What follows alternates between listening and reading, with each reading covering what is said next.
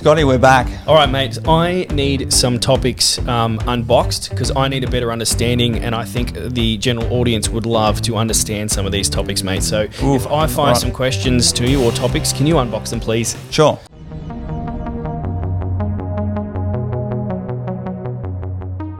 Here we go. So, um, the impact um, on veterans and mental health of late.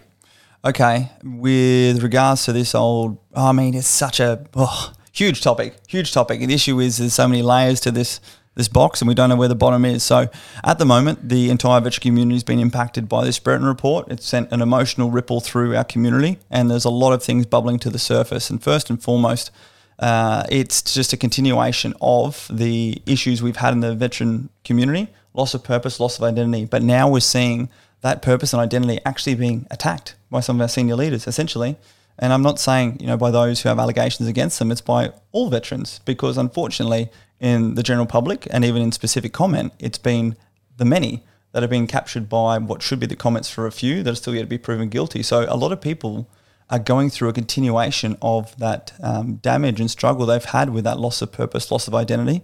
Uh, and now it's being brought into everyday Australian conversations. So, what are some of the effects that we see from the damaging um, mental health issues? Uh, yeah, so I mean, concurrent to this, uh, there's so many layers again. So we have been inundated again by our community members, and this was even before we launched, launched Voice of a Veteran, but that was even in their support before, I think it was October 16th, I went down to the Department of Veterans Affairs to meet with them after going through my own plight, as we spoke about beforehand in August, where I thought that it was time for me to remove myself from the equation. And I had a number of working groups via Zoom, via Skype, and then went down and had a, a round table um, in person with the secretary, with the commissioner um, for repatriation, and with a bunch of other senior leaders, um, former two star generals and whatnot, and spoke about with the, the team from Open Arms and about their peer to peer support network and, and all these things. And as I sat there, I just I saw a great strategy and a, a well resourced, amazing system. And, and to be honest, I saw some the right people, you know, really right people from the secretary through to her team. They're the right people and they care. But what I wasn't seeing was enough action or understanding of the tactical requirements, and particularly as we talk about that that proactive space. So I particularly went down there after talking with so many of my former guys who'd been involved in this Brereton report before it Mm. was released, uh, where we had been banned from talking to each other about any of the content of those. We'd been isolated within an already isolated community, and it's gone on for four and a half years. And the mental health toll was huge, you know. So, is the system and our current systems are they doing what they're supposed to be doing right now, I don't- to you know, in order to help these mental health issues, right? Short answer, no. Long answer, I don't think they know what they don't know what they don't know. And that's what I tried to go down there in October and talk to them about. It's like, hey, you know, we've got a couple of dozen Talk to who? to, to the Department of Veterans Affairs and that team, yeah, DVA. DVA, uh, to their team to say, hey, this Brereton report is meant to be dropping end of this year, early next year. Mm. We have a team of Special Forces veterans. You know, we had a, a few guys and girls who were willing to work with organisations like Open Arms to conduct a proactive outreach to be prepared to uh, reach out to these people because you know we've already got, mate. If people want to see, there are there are decades worth of data. We've lost over 700 veterans now since 2001, and the amount of um, suicide inquiry reports, the um, Productivity Commission report into the Department of Veterans Affairs. There's so much documents and data. Mm. And as I started to read through these things and started to read through things like Jesse Bird's suicide inquiry report and the recommendations and just see these black and white recommendations like we need to conduct a DVA needs to conduct an overt marketing campaign to pick up those veterans who have fallen through the cracks transitioning from defence because you actually have to self-apply to DVA to commence the process. Mm. So many veterans don't do that. I think one in five actually engages with DVA after service, let alone in service at all. So we have veterans who just transition from defence and are just gone and they're not known to anyone. So there's things missing in the system, absolutely. Oh, huge, mate. From, Just- from the from the very first steps outside of military life. yeah, absolutely huge. And then I start, and I could I could accept when there's potentially like um, just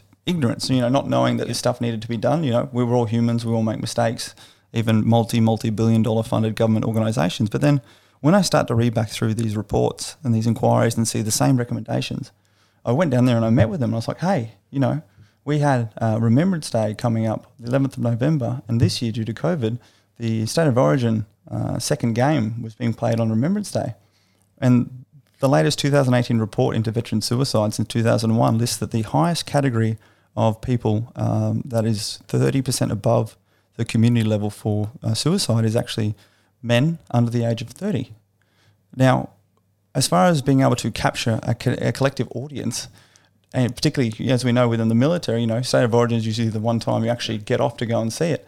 There's probably about 70 to 80% of the critical high risk people that are identified in that category are going to tune in to watch, you know, two hours of television. So these awesome marketing ideas, in order to pick up the ones that fall through the cracks, Yeah. um, your ideas, have they been said? Have you? Has this been spoken to DVA or anyone else that can pick up that? Well, a number of other guys in and around um, some of the other veteran organisations I've worked with beforehand have, have even like floated this beforehand. We're going to do it individually, and I decided to to work with it a bit more, and I sort of manufactured a bit more myself. And then in an email chain with the secretary Liz prior to going down there on the 16th of October, I actually said that to her, and I said, "Hey, we'd also be willing to support that. I don't need to be the front guy, but we have the relationships with people like you know Channel Seven and whatnot who'd love to go and do this." And I sat there with them, and two things: one, willing to support a proactive campaign per the recommendations, and two, provide volunteer support to conduct proactive outreach to those veterans and families that were going to be affected by the Brereton Report um, release. Vets, Veterans, Vet- vets helping vets. veterans helping veterans, Yeah. helping each other at the same time. Yep. Nothing, No, okay. nothing. Um, it was a fantastic session. Recorded a piece to camera with them. Really great conversations, very constructive. One key takeaway we did get was that any um, veterans who were involved with the Brereton report could have their paperwork um, prioritised if they had ongoing paperwork with DVA, just given that it was accepted as an additional emotional stress. But as far as any form of proactive marketing campaign or physical outreach, nothing happened. Okay, so you went down there with the mindset of DVA's broken, right? In a way, in a way. My words, not yours. My words, not yours. Um, and then you went down. You had these discussions. Some good ideas of were you know brought to the table. Nothing actioned as yet. Yeah. What about the? Um, what are we hearing from veterans reference DVA? Well, that's the, the, the, the key Because we've spoken to Yeah, uh, so many. Yeah, so I really have to put thanks out to all those who've gone to our website, voiceofveteran.org, and filled in that uh, transition uh, from the Defence Force survey because so much of that information is what I then sat with and said to DVA, like, hey, as far as this transition piece, you know, veterans who have already transitioned, speaking to currently serving veterans is, a huge common theme that kept coming out. People wish that they just had perspective as someone who'd recently transitioned and come back and tell them through to when I went down there, you know, I really went down there thinking that this system's so broken from my ability to transition last year without a psychological screening, taking 18 months to get surgery on my knee, all this sort of stuff. I went down there and appreciated that. It is a very, very complicated beast. Um, however, the purpose of that beast is not where it is needed. The purpose of that beast is in liability and compensation. Just like insurance, you know, workplace um, accidents and injury, you know, it's it's it's we're, we're, we're playing in that insurance space, even though we have com separate, super separate, but trying to determine liability and then subsequent compensation for veterans who have served and have undergone any form of physical or mental injury is their primary focus. But what is not happening is it's that customer care and treatment and support and just the communications because it's a lens of looking at liability. It's not a lens at looking at No, well, I mean, I, I can speak from personal, um, you know, my own personal journey out of the military um, is the same. I looked at DVA, and I, only that we've been div- diving into it that I see it differently now. But is it's the thing that you go to when you've got nothing left. It's the, the lifeline, right? Which is what you're talking about. It's compensation. It's this. It's that. Whatever. Yeah. Not the actual bridge, the transition to help me reintegrate into society that like what elements of DVA are doing the bridge work. I think the Pathfinder idea is wicked, as in like veteran Pathfinders that have already gone through this journey, turning around and going, "Yo, this way." Yeah, absolutely. I mean, that's been that. Even when I went down there, there was also that key realization of where the jurisdiction of DVA starts and finishes, and there is that really um, disjointed lack of continuity, um, cohesion between in service and after service. One stops, the other one picks up, and that's why you would have heard additionally in the uh, latest budget announcements they're going to step up this uh, Joint Transition Authority (JTA), which is a two-star general appointment within defence, which I also kind of have a little issue with because if you had have asked me three years ago when I was still in the military, to put together a transition package. You know, three years ago, I didn't think I had mental health problems. Three years ago, I didn't think that I thought you know serving within the military was so much harder than civil life. And it's not about matter about being harder; it's different context and different requirements. So Heston Russell, major Heston Russell, three years ago would have put together a crap package. Yeah. And I have every I have every confidence that the, the general and the team they put in charge will bring everyone together. But for me, the issue is actually sort of accountability in your ability to um, do so, particularly in the climate where we see our senior generals or our hierarchy within defence being required to pander to political persuasions and positioning, and particularly putting it as a, as a, as a subordinate position within defence, when defence is actually what is creating this problem because defence is not transitioning Australians no. for life in Australia. Well, do you think so? The number one factor here that we want to stop is the suicide rate, right? Yep. Now, do you think the compensation that DVA or any other businesses can provide stop suicide or help prevent suicide? Well, absolutely not, because no, the compensation it, it, it essentially devalues us as well. You know, it's not addressing the problem, and for some of us, it's probably actually creating more means through which we can degrade further. Yeah, yeah. It can be fuel on the fire. Absolutely, dudes don't know what to do.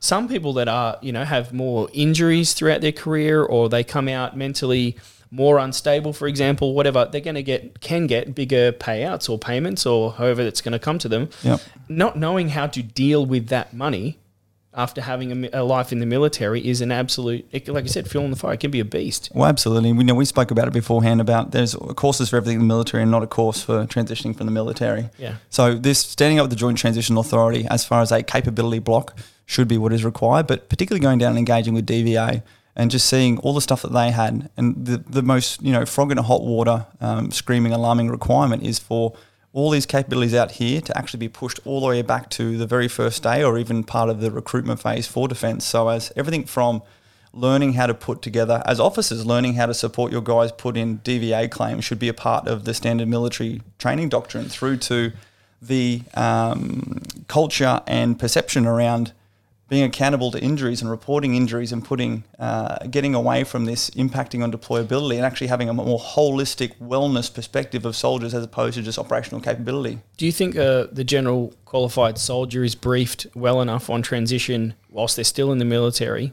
before they actually get out, or do you think they start trying to navigate, you know, the, the lands of DVA and you know, transition post military when it's nearly too late. Slash, well, it is too late. Yeah, as you know, my rule is only ever talk to lived experience, and myself as a, uh, you know, major qualified for promotion special forces officer, I couldn't even do it. You know, and I'm taught command leadership and management and administration and I'm taken away from my job to do these specific things and I'm designed to be an expert in planning and moving around obstacles and problems and the one time in my life I felt absolute despair and my inability to solve a problem was my inability to navigate the DVA post transition um, system. Okay, I have I have a question I need unboxing too. The difference between DVA and ComSuper. Yeah, so DVA is responsible for the ongoing support of our veterans post service.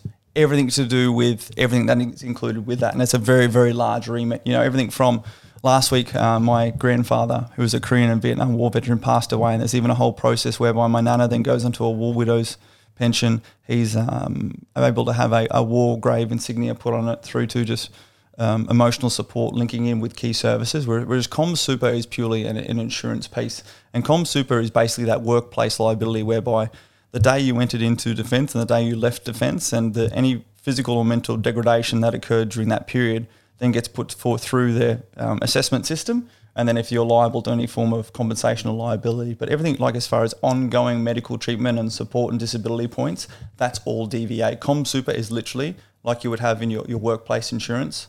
Um, uh, yeah. Yeah, awesome. And I was only asking the questions because when I initially came out, um, I didn't know that there was two things that. Neither existed. did I. I had no idea. That's my point. Is like, uh, you know, and it still doesn't matter too much to me about what, which one does what. They support one another. You know, uh, again, they're still to me they're viewed as like that. Um, you know, like you said, superannuation or compensation, or they're a cash cow, you know, for people who absolutely need it. But I'm saying it's still viewed in that light to me. It's like that's why there's confusion for me between the two. And just just for people watching this at home, I know we probably lost a lot of people who aren't veterans going through this themselves, but for example, Scotty and myself just this year have both been recognised for retrospective medical discharges from service. You know, we left off our own decisions, but subsequently going through and actually finally putting in the DVA claims for injuries that we sustained actually during service uh, and held off putting those claims in because we didn't want it to affect our deployability, and then figuring out you also have to submit it to this separate element that is Com Super. Mm. They then assess you on what you were recruited into the military and the medical state you left compared upon the job that you were um, recruited for. Yep. And then they have their own, you have to go have Absolutely, medical. there's processes for both. But I think that the key point here was I didn't know it was there. And not until one of the pathfinders, i.e., you, yeah. who had gone through the path before, said, hey, bud, there's this over here. You can go through this, right? So back on your point. Well, no, it was just, just incredible the fact that, you know, that's actually the state that we were in. And I just want people to grab onto that little piece that we were actually not fit for service by governing insurance legislation back in those days when we decided to leave, mm. let alone um, you know a system that has then suddenly suddenly drawn that out for us. It's, it's, that's the culture, that's the climate that had us wanting to preserve our deployability, you know, and, and had us perform to our absolute greatness. But as far as now being able to step back and look at it through a long term lens, that's yeah. not that's not healthy. Well, and how many other people are in that same place where they're just foregoing these physical and mental um, injuries for, for the sake of deployability, only for it to all catch up to you when you're outside of that culture, when you're trying to battle this all by yourself in well, Street. When you're in the culture and you're still wrapped up in it and you're still follow by those rules, um, your mindset could be one of that you, one, you haven't got the awareness of an issue, one, and two, if you did, aren't you just going to work the issue, work the problem, and solve it yourself? Yeah, as you've been taught. Absolutely, mate. And you know, this Pathfinder piece, you know, through to actually having advocates who have to put in our uh, and support our DVA claims for us. This is this is part of the whole issue. The fact that you need an advocate to put DVA claims in for you means that the system's already too mm. complicated. The fact that you and I were hearing, I heard from another veteran myself about this Com Super process, is again, you know, th- this is all the stuff that needs to be put into during service, this transition course, or whatever you want to call it, and um, we can go into that in a lot more detail once we sort of work through a few more pieces there. Yeah, cool. Okay, so that's DVA changes to the system. You know, it's all happening. Um, different subject altogether. I need some understanding on Royal Commission, National Commissioner. What the? Let's go. Well, this is oh, again. So while everything's been going on with this Brereton report, I love to jump on the whole fact that unfortunately now the Australian public are finally getting to see a small snapshot of what has been going on and contributing to the mental health crisis that has seen more than 700 veterans lost to suicide since 2001 and that is a lack of understanding of what's going on on the ground on their watch and a lack of implementation of proactive processes and requiring people to reach out and ask for help, which we've spoken about so many other times, is just not indoctrinated into us. So there are two key pieces to this. What's occurred is the government has put up this legislation for this National Commissioner into Veteran Suicide and Suicide Prevention, which intends to be now a rolling commission that essentially has a lot of the powers of a royal commission to then call forward people, provide evidence, and conduct investigation into any um, any veteran death that is deemed to be considered to be suicide. And you know, one key win we've had, uh, even going down and working with people like Jacqui Lambie and those in, in Parliament who support our veterans, has been to even get the remit of that change to uh, take into consideration not just uh, those who've been lost to suicide, but also suicide attempts and suicide ideation. And the other week, I gave evidence to the uh, Senate committee uh, inquiry hearing into this proposed bill for the National Commissioner.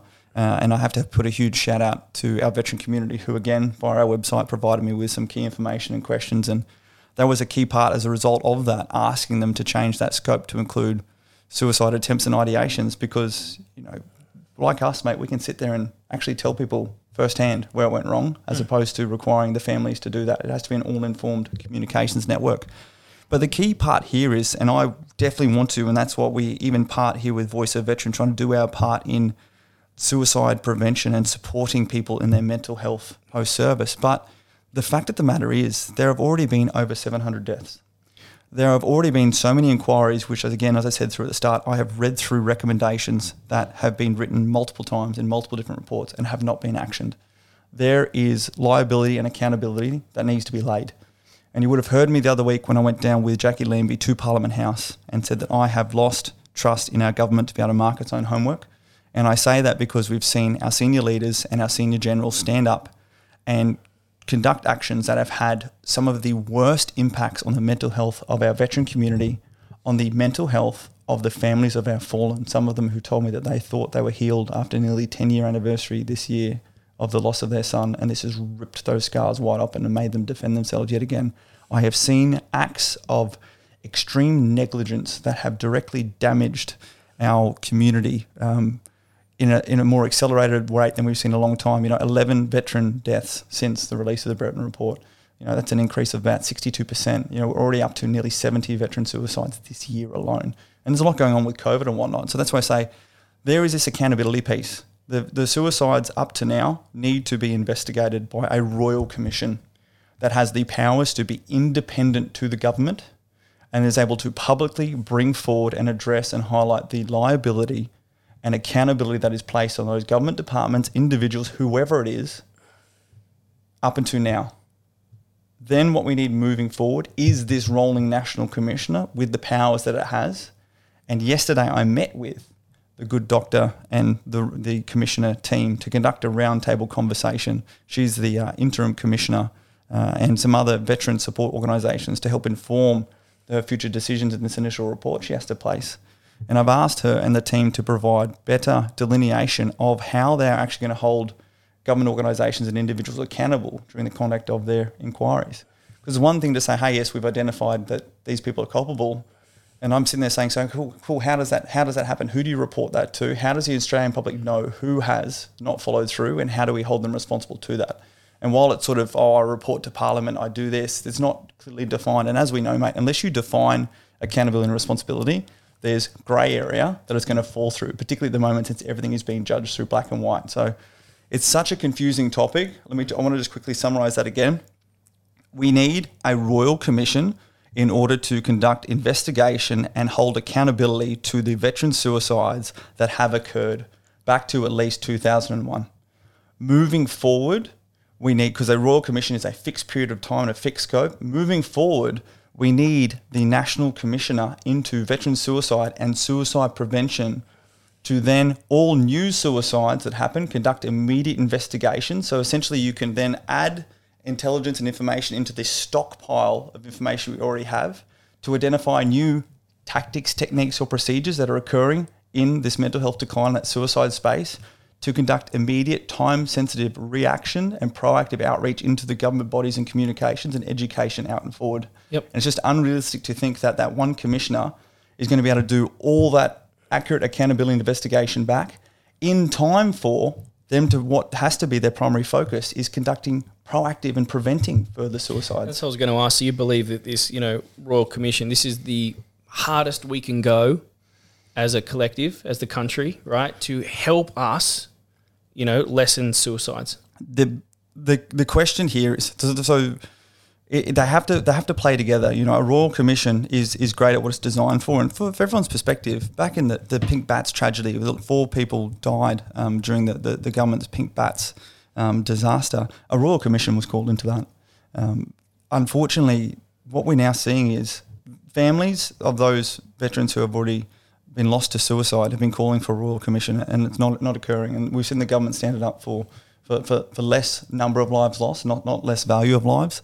And, and there's just this question mark where we hear our prime minister coming out and senior leaders coming out so readily, um, you know, in in what are perceived as acts of betrayal to our veteran community, and not supporting them until they've been proven guilty in a court of law, and at the same time avoiding what is should be a clear cut standalone um, Royal Commission into what's going on in, in, a, in a positive sense to try and better understand, provide resources to actually dive into the full depth that is required, mm. and instead trying to just quickly move us onto this commissioner who is meant to be doing suicide prevention and researching back into over 700 veteran suicides. It, just, it just does, it doesn't make sense, and there's a lack of respect that is really starting to sink into and being communicated by many of the families of those who have – lost their, their veteran members to suicide by the government not simply paying them respect to stand up and, and call for a royal commission.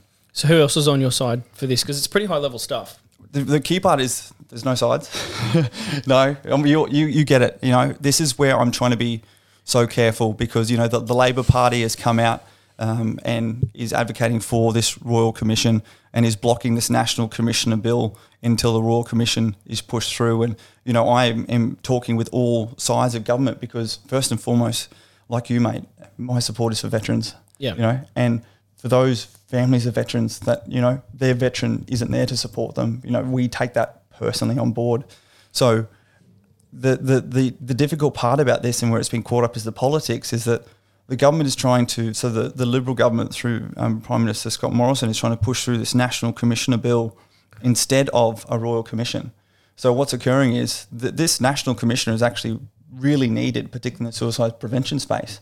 But if that gets pushed through, then we have no confidence that he's actually going to call a Royal Commission. And a Royal Commission isn't voted on through the Senate like this bill is.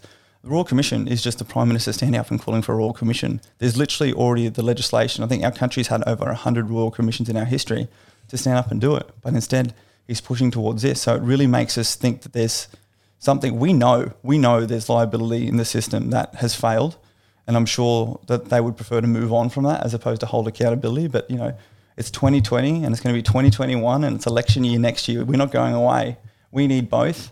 The sad part is that this bill over here that could be acting more suicide prevention is being delayed for the sake of this. But you know what? This is where accountability is going to get yep. put, put, on the shoulders of the Prime Minister and his team to do what's needed, so to not, do what's right. Not your side, as you corrected yeah. me, no, yeah, which was um, support, who's supporting you. And I, that's what I wanted to get into is, yeah, in, cool. is those people who are like me, just standing standing fast, watching this unfold because I, you know, what else can we do, or what else will Voice of a Veteran be doing in order to, you know, help prevent suicides? And this is, you know, I'm going to get goosebumps saying this. When the last few media appearances we've sort of done and the communications we sent out, asking for the Australian people to help us hold our elected officials accountable. As we said at the very start, we need the noise and numbers. And now we're really dealing with the very top level of politics. And the only way in which we are able to get notice and take action on our authentic purpose to achieve results is by activating people to join us on that purpose. And the amount of people who have written letters, sent emails to their local elected members of parliament, to their senators. So should that keep going? Should, should guys out there keep the letters and things going? Keep writing to your senators what to else? block this bill. Keep speaking with your local representatives and let them know that public opinion is turning against this. And ask them why they do not respect our veteran community enough to call for a royal commission and push this forward. Are there any forums that guys can go to, like you know, Facebook groups? I mean, there's uh, a website with email, all that, like sending it into Voice of Veteran. Well, that's it. Voiceofveteran.org. Joining our petition to retain the meritorious unit citation. That's separate to that, but joining our mailing list because we're going to be sending out so much information, and our website yep. is our key tool. And Up, updates on how this stuff's updates. going. Updates. We're going to be keeping everyone updated and where their words are going to. Military and Mission Command 101, decentralizing command, enabling people to have the first hand message. And that's a key point that I want people to really, um, I want to really highlight is that the whole intent behind all the communication we're going to put out, you would have seen the other day, even that full press conference, I put the full press conference up there. I want people to see everything in its full context and make up their own mind. Because what actually happened after that was a lot of attacks in the media grabbing little snippets and providing their own interpretation. I want to empower the Australian people to have all the information before they can make before making their own opinions and decisions, which is again what this Brereton report has not done. It has provided a outlining of allegations that are absolutely horrendous, and so many Australian people. It's the first time they had to think about Afghanistan was that one report. Yeah. You know, the Australian people haven't been given a chance to. You know, people are still asking, why were we there? What did you do? How sad is that as a nation? How sad is that then when you're thinking about veterans who are seeing their identity and their deployments attacked as a part of that loss of purpose, that loss of identity? And the people around them don't even understand it enough to be able to support them in that and are only grabbing onto that negativity. Um, it's, it's a very, very confusing space. And this is where we're getting into lines of operation, lines of effort. While our current line of operations for communications is really supporting those veterans who are hurting to providing that hope to speaking up and providing through leadership by example through our social media platforms information to help them feel valued, feel hope that we're acting on their behalf.